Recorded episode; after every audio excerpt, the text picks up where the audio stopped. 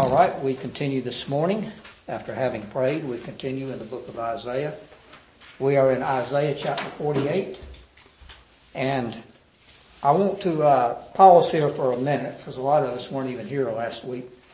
Pause for a minute and talk about this Isaiah chapter forty-eight, verse sixteen, before we move on. I'm going to read this out of two different translations here. And the reason, and this concerns the Trinity.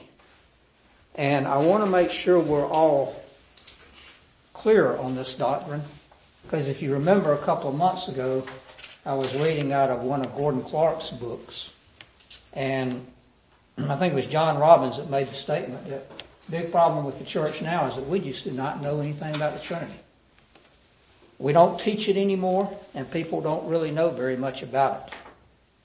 And several high-powered theologians I've read have made the statement that every heresy in the church comes from a misunderstanding of the Trinity.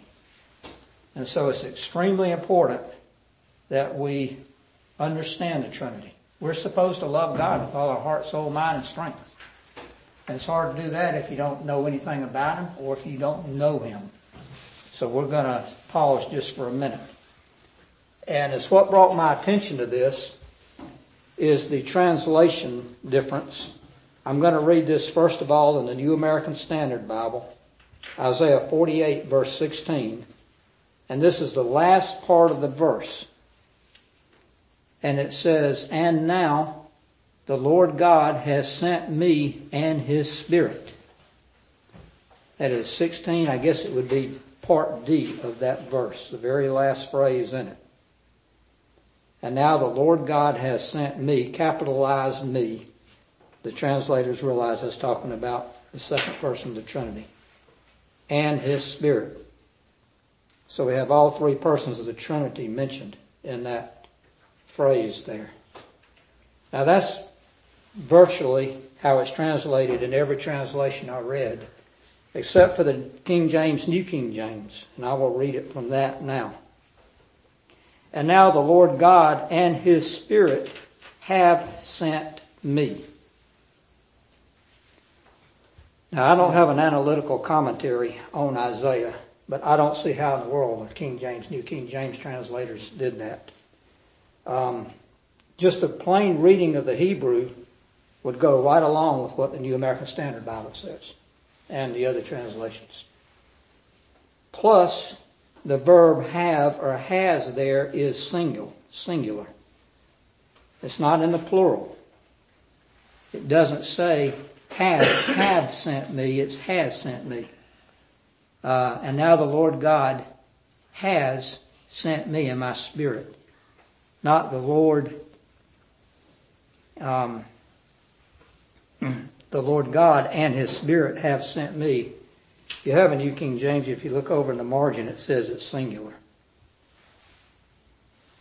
Now, the reason this is, I think, is relative is because let's look at the Nicene Creed, page eight forty-six in your hymnals.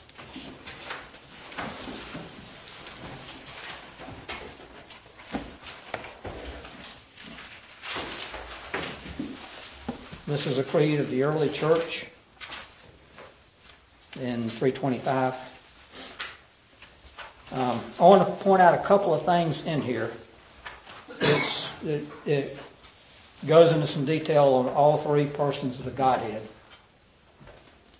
Um, the second paragraph, "We believe in one Lord Jesus Christ, the only begotten Son of God, begotten of His Father before all worlds." Um, in the Trinity, the essential Trinity, what we call the ontological Trinity, the way God has been from eternity past and will be from eternity future, in all His essentials. He says He's begotten of the Father before all worlds. Now, Jesus has always been, or the second person of the Trinity has always been begotten of the Father. There was not a certain time where all of a sudden the Son was begotten. It's been that way from all eternity. That's the eternal begetting of the Son. And then at a certain time in history, the second person of the Trinity took on a body. He became incarnate. Uh, and he did everything necessary to save us. So in this creed, we say the Lord Jesus, the only begotten Son of God, begotten of the Father before all worlds. Okay? And it shows, goes on to say he's essentially the same as, as the Father. He's a God of God, light of light, very God, very God, begotten, not made. Jesus wasn't created. He wasn't, I mean, the second person Trinity wasn't created. He wasn't made. He was of one substance with the Father. The Father communicated the person. Not the essence, but the person. All right, and now, go down to the last paragraph, you get the doctrine taught of the Holy Spirit. And we believe in the Holy Spirit, the Lord and giver of life, who proceeds from the Father and the Son. The Holy Spirit eternally proceeds from the Father and the Son. Now, the way the New King James translates this is, and now the Lord God and His Spirit have sent me. The Spirit has sent the Son. At first I thought, well, that's pretty much a heretical translation. But even if that translation is right, it fits in theologically with what, what we're doing. What does the K J V say? Same thing. Usually the New King James translates all those errors that are in the King James. Are you going to tell us why they did that? I don't know. I don't have an analytical commentary. What about the Geneva Law? God and His Spirit has sent me. Yeah. yeah. Yeah, but the it, if you have an interlinear, it shows the Lord God has sent me and His Spirit, just like the New American Standard Bible. And like I said, the verb there is in the singular. It demands it be the Lord God has sent me and His Spirit. Bill, the E S V is identical to the New American Standard, but they didn't capitalize me. Okay. They just left it lowercase. All right, now, the reason that the New King James is theologically not wrong is because we have the what we call the ontological Trinity, God in all His essence. There's been three persons forever. And their relationships have always been the same. God cannot change. The Son has always been begotten by the Father. The Spirit has always proceeded from the Father and the Son. He is spirated. But for the economy of redemption, the Spirit has sent the Son. Um, Jill. This was the first one we were supposed to look up. Isaiah sixty-one, one and two. Whenever you get to that, we will see um, that the Spirit does send the Son. Okay, go ahead. The Spirit of the Lord God is upon me, because the Lord has anointed me to preach good tidings to the poor. He has sent me to heal the brokenhearted, to proclaim liberty to the captives, and the opening of the prison to those who are bound, to proclaim the acceptable year of the Lord and the day of vengeance of our God, to comfort all who mourn. All right, Isaiah is prophesying here in New Covenant times. And the very first thing he says, the Spirit of the Lord God is upon me. And then he says to preach good tidings to the poor. And then he says, He has sent me to heal the brokenhearted. So in the economy of redemption, to, to redeem us, the Spirit has sent the Son. Remember, the Virgin Mary was um, overpowered by the Holy Spirit. And after Jesus received His baptism, the Spirit sent Him into the wilderness to be tempted. So I think it's important for us to understand these kind of things. Um Because if we're going to love God with all our heart, soul, mind, and strength, we need to we need to know what the Scriptures teach about Him. So what is said in the economic Trinity of redemption is not necessarily the same thing we would say, because the relationship changes between God and the creation. And even though God never changes, that doesn't mean He doesn't act in history. The eternal Son of God became man. He took on a, a body. And so that's why the New King James is not necessarily heretical for translating it that way, even though I think they translate it wrong.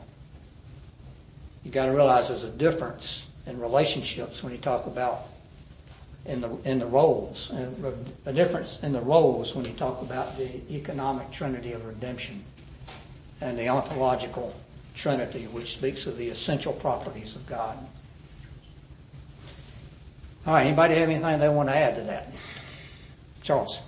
Uh, the importance of this particular issue is seen in that disagreement over the procession of the Spirit from either the Father and the Son or just one is what led to the first major split in the Christian church between the Roman Catholic Church and the Eastern Orthodox Church. Uh, there were other things going on, but the Orthodox accused the Catholic Church of um, having added something to the Nicene Creed, where we say proceeds from the Father and the Son. And if you, to this day, any Orthodox church you attend, they don't say and the Son. They say just from the Father. Yeah. I mean, they were completely mistaken in accusing Western Christianity of having added. It was already there yeah. in the Creed, mainly because of what Scripture teaches. And that was the uh, one of the main reasons for the split. And Charles, I don't know if you're prepared to do this or not, but can you tell us why it's so important that they they thought it was so important that the Uh, Spirit proceeds only from the Son? I mean, well, only from the Father. Well, I mean, there there are rib, ripples of implications about what happens if you have one view or the other. But one of those, and I, I think it's it's one of those things that's sort of on the surface that people don't necessarily pay that close attention to, but it has powerful implications, is that sociologically, in other words, how this plays out in society, it creates a real problem for monarchs and tyrants who say, you know, I am the focus of the divine on earth. You know, it's between me and God, and I then dispense it to you. There's no other intermediary. And so when you have a view such as what's expressed in the our version of the Nicene Creed and also the Chalcedonian Creed, uh, because, see, we were talking about people at a time when they, their view was that kings and later popes, of course, but kings especially and emperors were the place where the divine intersected with the, the earthly plane.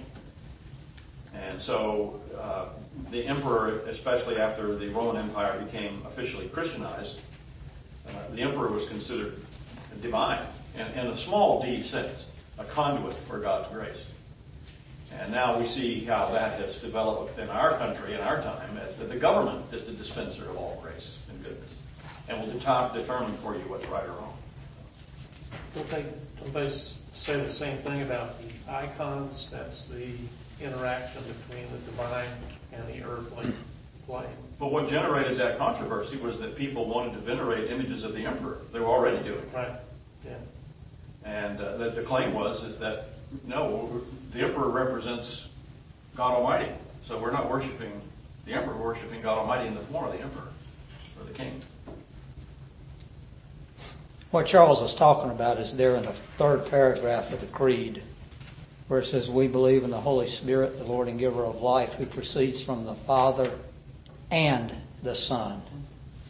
That's called the filioque clause. So if anybody ever mentions the filioque clause, you know what they're talking about. And the Son. All right, anything else on that?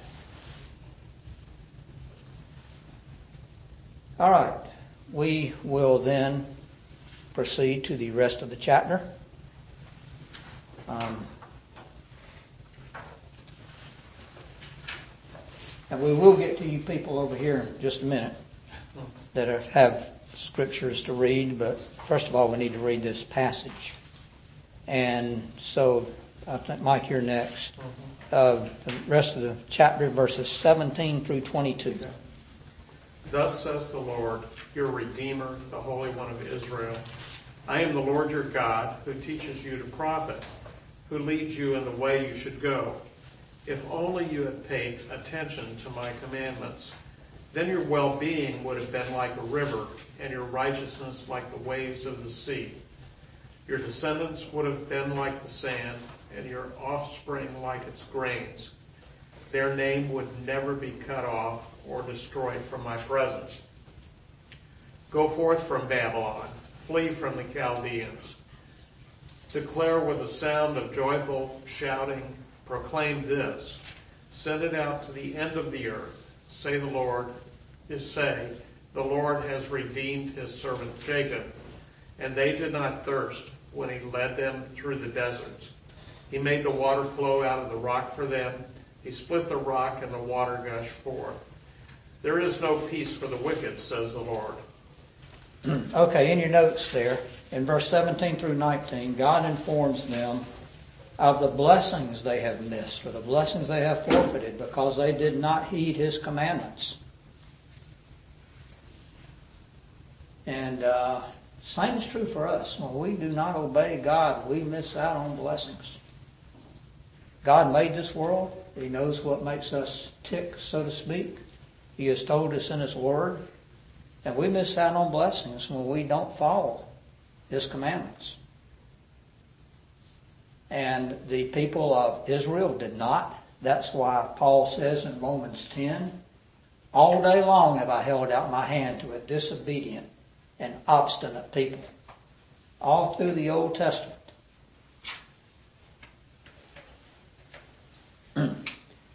All right, so forfeited blessings. All right, and then in verse twenty, uh, in your notes, he gives them more commands. They are, first of all, to leave Babylon. He says, go forth from Babylon, free from the Chaldeans. And then he says, declare his praises. Same verse, he says, declare with the sound of joyful shouting. Proclaim this, send it out to the end of the earth. Say, the Lord has redeemed his servant Jacob. The Great Commission existed just as clearly in the Old Testament as in the New Testament. He says uh, in verse eight, nineteen, excuse me, um, verse twenty, he says, declare this and send it out to the end of the earth. That's the Great Commission. It's not as full as what we have in the New Testament because it doesn't mean uh, mention baptism, but it is the same in substance. All right, let's have Psalm ninety-six, one through three read. Sing to the Lord a new song. Sing to the Lord, all the earth. Sing to the Lord, praise his name. Proclaim his salvation day after day. Declare his glory among the nations, his marvelous deeds among all people. In Psalm ninety-six, they're to, they are to sing a new song again. We've come, been through that before. Sing to the Lord, bless his name, proclaim good tidings of his salvation from day to day. Tell of his glory among the nations. And Psalm ninety-eight, one through two. Oh, sing to the Lord a new song, for he has done marvelous things. His right hand and his holy arm have worked salvation for him. The Lord has made known his salvation. He has revealed his righteousness in the sight of the nations. It does not say he has revealed his righteousness to Israel, although he did that, but it was in the sight of all the nations. All right, all these make uh, singing praises to the Lord. Let's have First Peter two, nine and ten read and turn to that passage too. But you are a chosen generation, a royal priesthood, a holy nation, his own special people, that you may proclaim the praises of him who called you out of darkness into his marvelous light, who once were not a people, but are now the people of God, who had not obtained mercy, but now have obtained mercy. All right. Peter tells them to proclaim the excellencies of him who has called them, just like the Old Covenant people were to do. And just like the Old Covenant people were a chosen race, Peter is telling these New Covenant Christians they are a chosen race. Just as God told the Old Covenant people that they were his priest, uh, he's telling them they are a holy priesthood and a holy nation. And uh, so we have the continuity here of the Old Covenant Israel with the New Covenant church. They have now received mercy. They have once were not a people of God, and now they are to proclaim his excellencies. So the same things that were demanded of the people of the Old Covenant now we see. And Peter tells them, guess what? You're, you're the same. And God requires the same thing from you. So they are to proclaim, as your notes say there, that he is the Redeemer.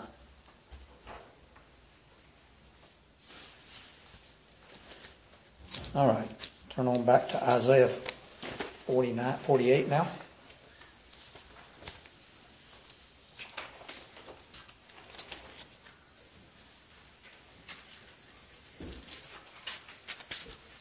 And in your notes, God has been faithful to his people in the past, as we read what he did in verse twenty-one. They did not thirst when he led him through the deserts. He made the water flow out of the rocks, and he split the rocks, and water gushed forth. So he was faithful. And so they should trust and obey. Based on what I've done for the past, Israel, for you, why can't you trust me? Why can't you obey me? Why do I still have to reach out my hand to a disobedient and obstinate people? So they should trust and obey, because they were to have a second Exodus. And uh, Charles, can you look up, I mean, Bud, can you look up for us Isaiah sixty-six, excuse me, Isaiah sixty-six twenty-four, and Charles, Romans five one.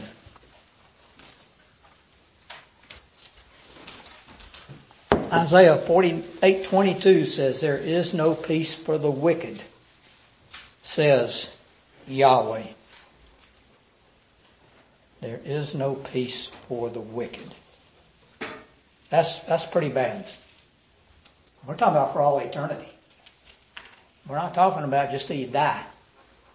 God says there is no peace for the wicked. And uh, it gets even worse. Read your passage for us, Bud, sixty-six twenty-four. They shall go out and look on the dead bodies of the men who have rebelled against me, for their worm shall not die, their fire shall not be quenched, and they shall be the hordes to all flesh. This passage is quoted by Jesus in the New Testament, that the worm does not die. No peace here. They'll go, go forth and look on the corpses of men who've transgressed against him, for their worm will not die, and their fire will not be quenched. And they will be an abhorrence to all mankind. That's their future. That's the future of all, all those who reject Yahweh, especially of those who reject his son. He doesn't take it lightly. When you reject his gift, God doesn't like it when you reject his gift. All right, Romans five one. This is from the E S V. Therefore, since we have been justified by faith, we have peace with God through our Lord Jesus Christ. Only through Jesus Christ do we have peace. You accept what God gives you, which is his son. You believe in him. He loves you. You have a wonderful future. You reject God's son, his wrath is upon you, and things will only get worse. There will never be any peace for those who reject God's son. He doesn't take it lightly when you reject his gift. All right, anybody have anything else they want to add to Isaiah forty-eight?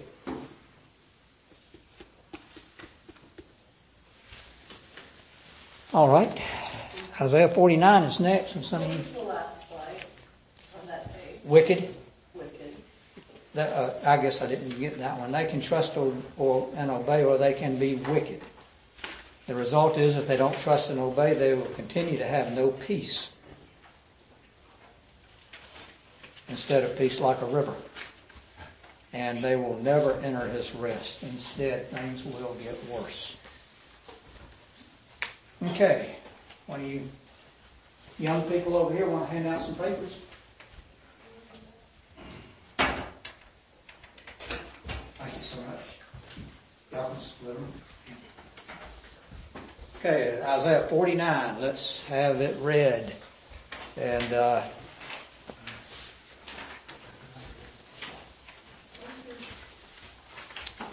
find the place here.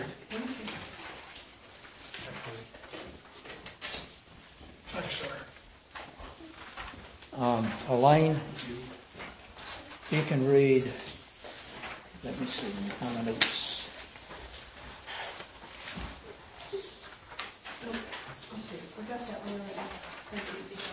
First four verses of Isaiah forty-nine.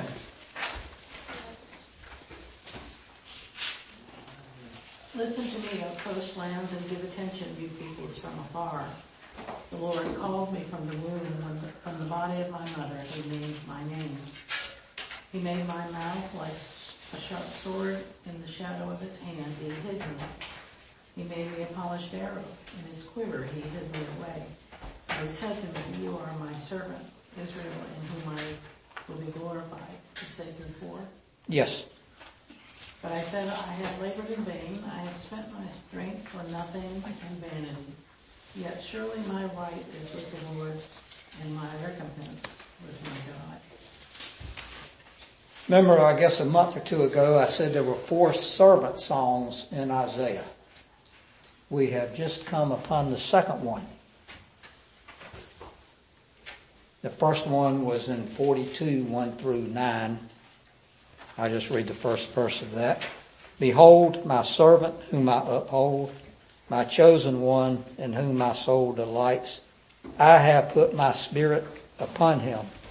He will bring forth justice to the nations. All right, this is the second one. Um, now, that's what we have here in your notes. This is the second of four servant songs in Isaiah. And I've listed the other ones there for you. Um, forty-two, one through nine, fifty, four through nine, fifty-two, thirteen through fifty-three, twelve. Now, if you're reading other commentators, they could have a slight variation on the uh, verses there. They could add one or subtract one. All right, we are at a point in Isaiah now where I said we are at a the second servant song, and we are starting chapter forty-nine. Now,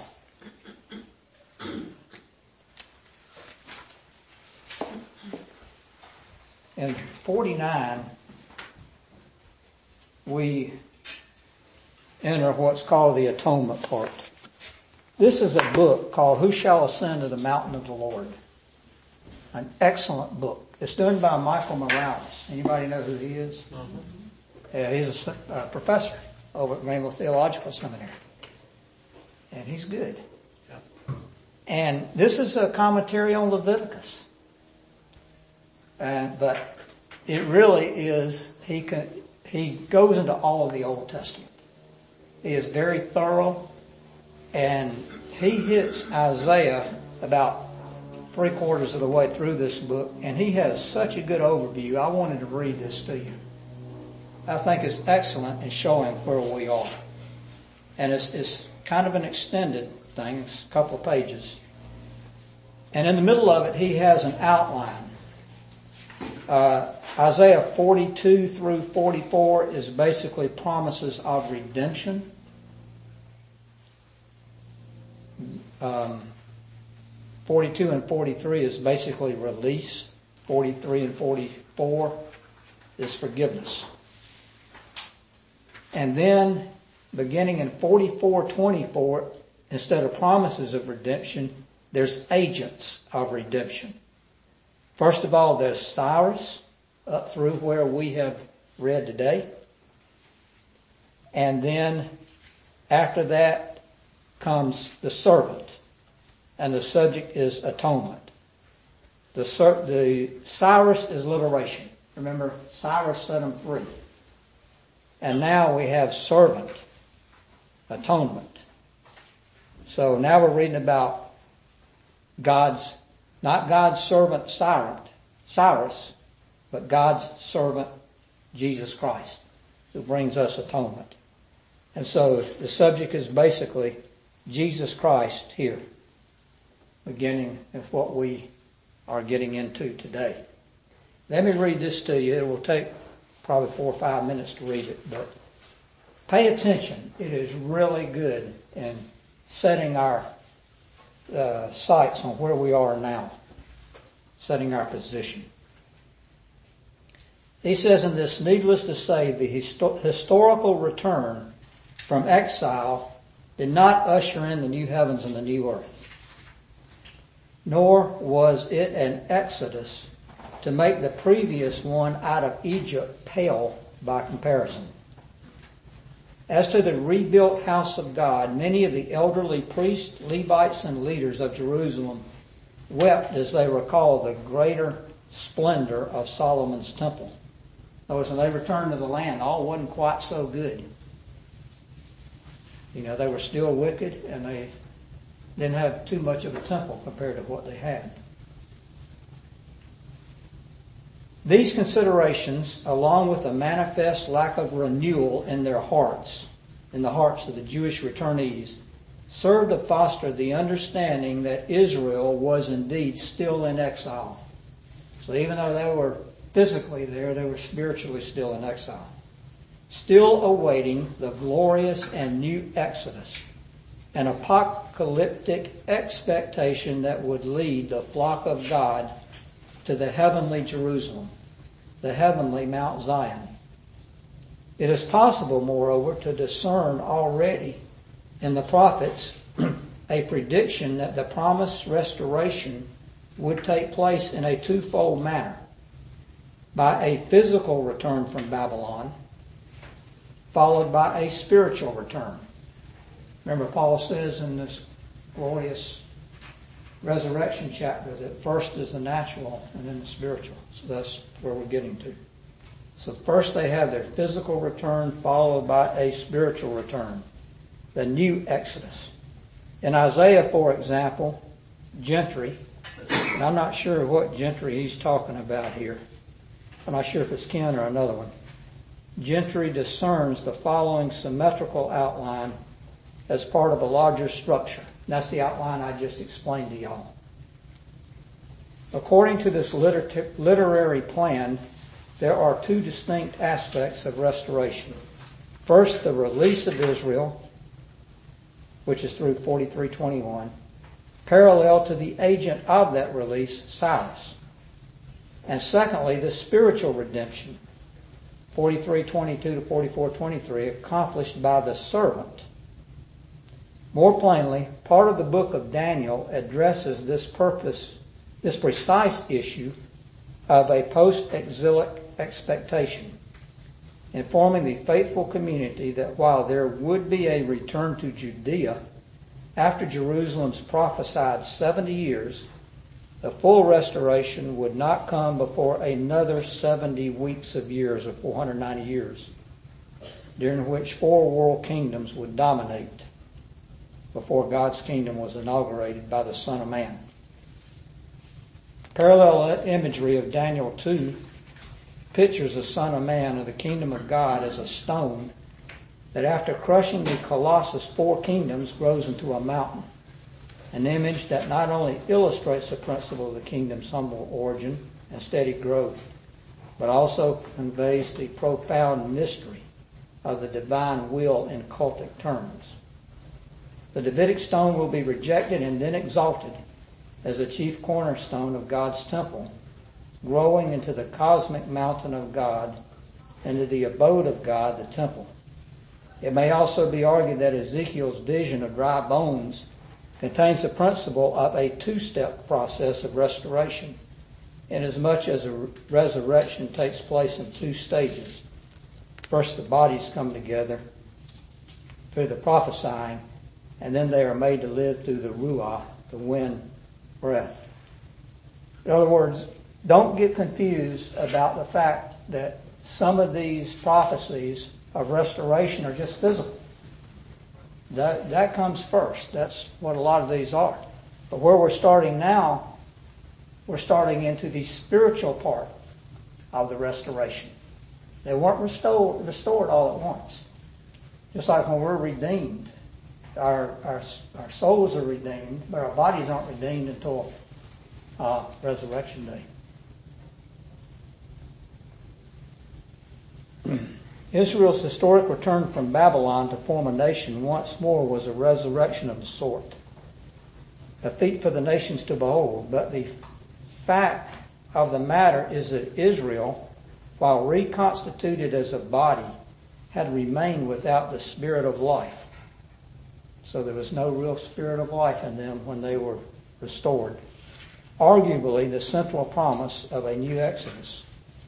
And we're just about through. Finally, the statement in Hosea six two also accords with a two-stage restoration, which says, after two days he will revive us. Third day he'll raise us up. Last paragraph. While exile meant death for Israel theologically, it took the uneventful return from Babylon, laced with hardship and a stumbling back into the former sins, to drive the point home.